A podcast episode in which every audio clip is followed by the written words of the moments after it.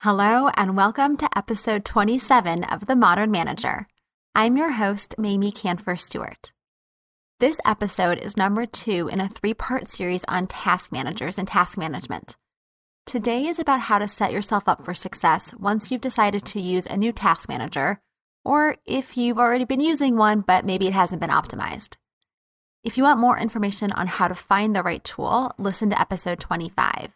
Now, whether you're currently using a task or collaboration tool, or you're just getting ready to start using one, you'll want to be sure you're optimizing your mindset, your behaviors, and the structure to successfully sustain usage. That way, you can actually get the benefits you desire. Before we jump in, just a friendly reminder that I'll be changing the pricing for the Modern Manager membership community on December 1st. Also, a warm welcome to Lori H., the newest member, who has taken advantage of this initial low price. New memberships starting December 1st will begin at $20 instead of the $5 that they are right now. But if you join before the change, you can keep all your benefits and continue paying only $5 per month. This is my way of saying thank you to the early supporters of the podcast. So if you've been thinking about joining but haven't yet done so, now is the time. The link is in the show notes. It's patreon.com slash modern manager. Now on to the show. You're listening to The Modern Manager, a podcast dedicated to helping you be a rock star boss with a thriving team. Whether you're looking to upgrade your meetings, cultivate your team, or grow as a leader, this podcast is for you. Now here's your host, Mamie Kanfer Stewart. I talked about it in episode 25, but it's worth starting with again. Introducing a new technology tool to your workflow, whether doing it alone or with a team, shouldn't be taken lightly. Technology is not a medicine that magically fixes everything once you start taking it. You actually have to work the technology in order to reap the benefits. That means that it's not really about the to do app making you more productive or less stressed or more aligned. It's actually about your behaviors that are enabling those. So, whether you're using a tool on your own or with the team, there are a few things you'll want to consider to set yourself up for long term success. Number one, take some time to decide how to structure your work in the app. Depending on the app you choose, you'll have different options for structure. You may have an organizational level, a workspace level, and then a project level within that, or you may just get one level of lists. It can get overwhelming when you have lots of content in your app. So, if it's not structured in a logical way, you and your colleagues may get frustrated that you can't find things. So, decide how you're going to group your related tasks. For example, are you going to have one project for all things related to marketing? That would include your blog, social media, PR efforts, website management. Or will each of those projects be their own? This may seem a bit in the weeds, but trust me, once you get lots of tasks and data into that app, it's going to be hard to rearrange things. Think of it like your closet. It's much easier to put your items into an empty closet in an organized fashion. But once things are in there, if you want to move stuff around, it can become quite a mess. Number two, decide on norms for how you'll use your app. If you're using this tool with a team, create and agree upon the norms together. All right, now what do I mean by norms? I'm talking about the explicit ways that you're going to use the tool both the features of the tool and your behaviors or practices for using it in general. And if it's just you, you still want to be clear with yourself about these practices. Otherwise, chances are that you'll give up or get frustrated after a few days or weeks. There isn't exactly a clear boundary between how you're going to use the features and how you're going to use the app, so approach this in whatever way makes sense for you. I like to think about the features that the tool itself is providing. So, a few examples of things to consider, which have been extremely helpful for me, are how am I going to use tags and what tags do I need? I love the ability to add tags to create more ways to filter and view my tasks. So, I have a tag called home for things that I need to do when I'm at home, and I have a tag called clients for things I need to do for clients. I also have one called urgent for anything I need to do that day. Other people create tags for the type of work they need to do, like email, phone calls, desk work. There are unlimited ways to use tags, so think about what might be useful to you. Just pay attention to how your app controls the tags. In some apps, tags are specific and private to the user, and in others, they're public to your whole team.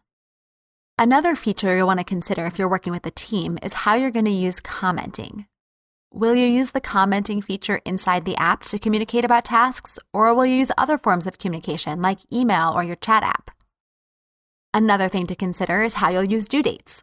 Will every task you input always have a due date, even if it's arbitrary, just so that you don't forget about it completely? Or will you add due dates as you decide on them every single week? You'll also want to think about the behaviors associated with using your task app.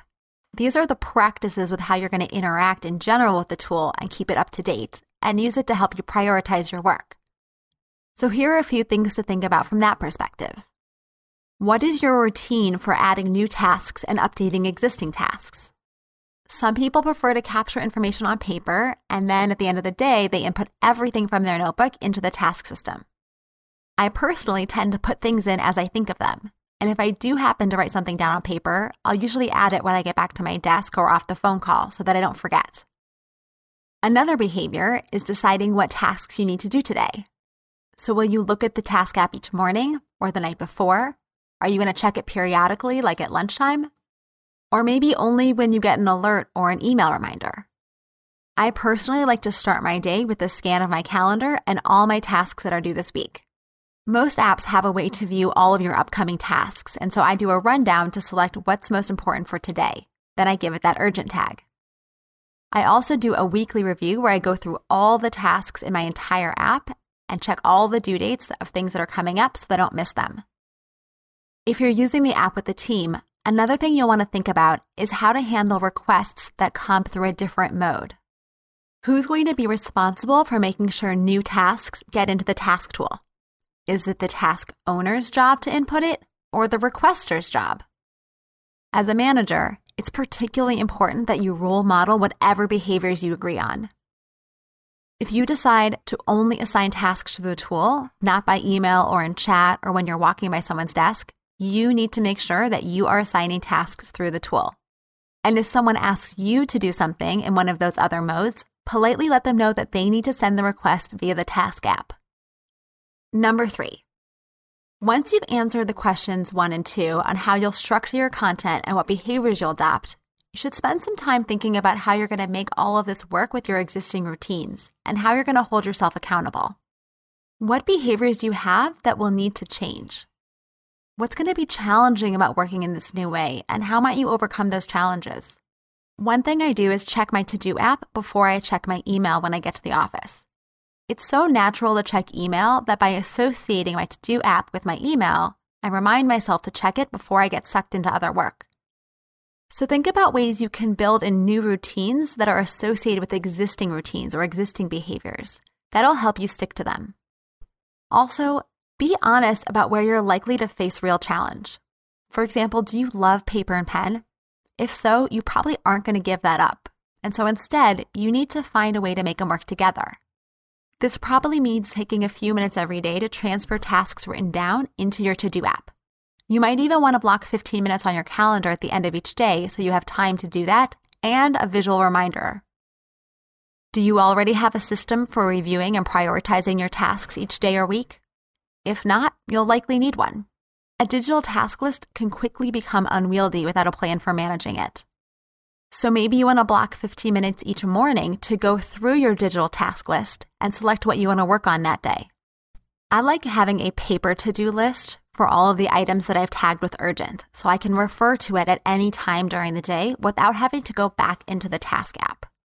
Then at the end of the day, I can click on the urgent tag and check off everything I've completed. Maybe the challenge you're going to face is that you're not used to capturing anything at all and not writing tasks down or making lists of any sort. Are you prepared to start capturing things? And how are you going to do that? There are lots of different ways to capture tasks, but you'll actually have to start capturing them. So maybe you'll put them right into the app. Or maybe you want to make voice memos for yourself, or you want to write it down on paper and transfer it later. Whatever it is you think you're going to struggle with, come up with some approach to try and then hold yourself accountable. This is particularly true when working with a team. I highly suggest that you schedule a weekly check in for using a new tool or add it to your team meeting agenda. You want to have time to review how it's going with the app. Share moments of success. When is your team as a whole, or when have you individually benefited? And where were there moments of struggle or conflict that you need to problem solve or resolve as a team? Just because you've started using a tool doesn't mean you've actually figured out the best ways to use it. So you'll want to make sure that you're giving yourself time to check in and ask those questions. How is this going? Are we getting the benefits that we hoped for? And if not, what can we do differently? Number four, set up the infrastructure. Get everything set inside the app so that when you start inputting content, it's totally ready to go. Create any projects or folders or lists and begin transferring your content in. Create any tags you need so you can put all the relevant information in for each task. Connect any integrations, make sure your notifications are set up. Even add your avatar picture. It's much nicer to see your smiling face when you're assigned a task than that default color with the initials. And all these little details matter. Also, download the desktop version and add it to your dock if you're planning to use it that way. Or if you prefer the web version, add the app's URL to your startup pages for your browser. Make it as easy as possible to access the tool so that it's right there when you need it. The last thing I want to talk about is getting your content into your task app. Many people have the experience, including myself, where the more you input into your task system, the more you can rely on it, and therefore the more you'll put into it, the more you'll refer to it, which creates a nice virtuous cycle. So you'll want to start by getting as much information into your system as possible in a highly organized way. Again, if it's not organized, it can feel overwhelming when you go to use it. I like to start with a brain dump and collect all the tasks from all the places that they may be hiding. This is a practice I learned from getting things done, there's an incredible amount of stuff that we're holding onto in our brains that's eating up a ton of brain power and energy. It's like having the engine of your car idling all day while you're parked. So sit down with a blank sheet of paper and a pen, or a blank Google Doc, and just start listing out everything you've got to do. If you're waiting on something from someone, write that down. If it's a personal task like make a dinner reservation, write that down too. If you have tasks in another to do app, pull those up. If you've got tasks in notebooks or on post it notes, get those out.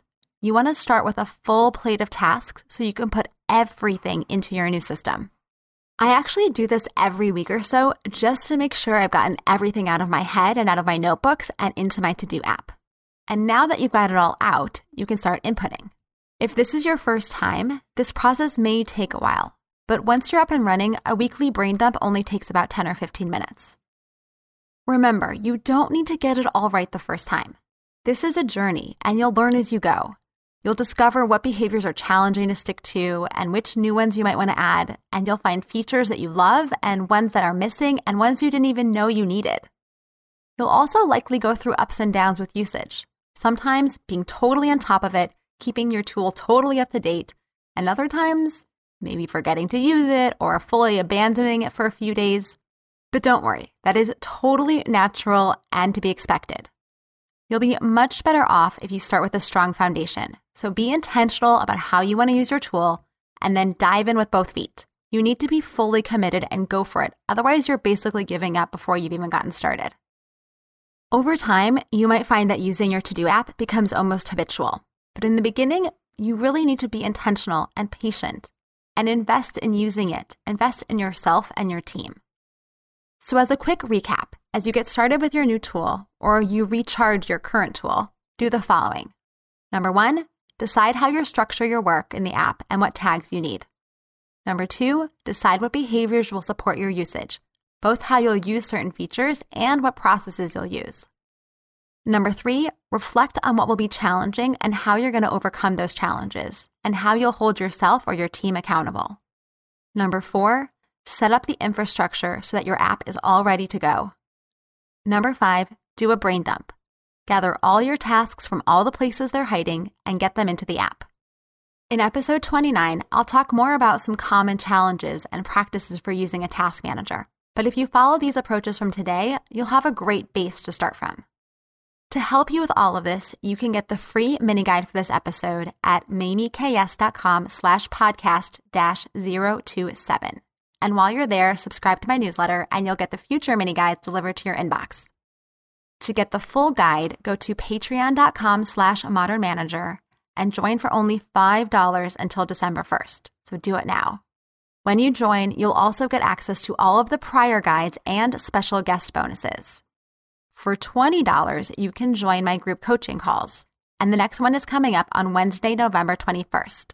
So go to p-a-t-r-e-o-n dot slash modern manager and join today. Until next time. Meetings are one of the most critical components of healthy collaboration, and teams are at the heart of how we work. Meeteor helps you use your time in meetings productively, build healthy relationships with your colleagues, and move work forward. To learn how we do it, visit meeteor.com. That's M E E T E O R.com. You've been listening to The Modern Manager. You're already becoming a rock star boss of a thriving team, I can tell. To ensure you never miss an episode, subscribe to the show in your favorite podcast player and join the mailing list at mamieks.com slash podcast. That's M-A-M-I-E-K-S dot com slash podcast to get show notes and other special content delivered directly to your inbox. Thank you so much for listening. Until next time.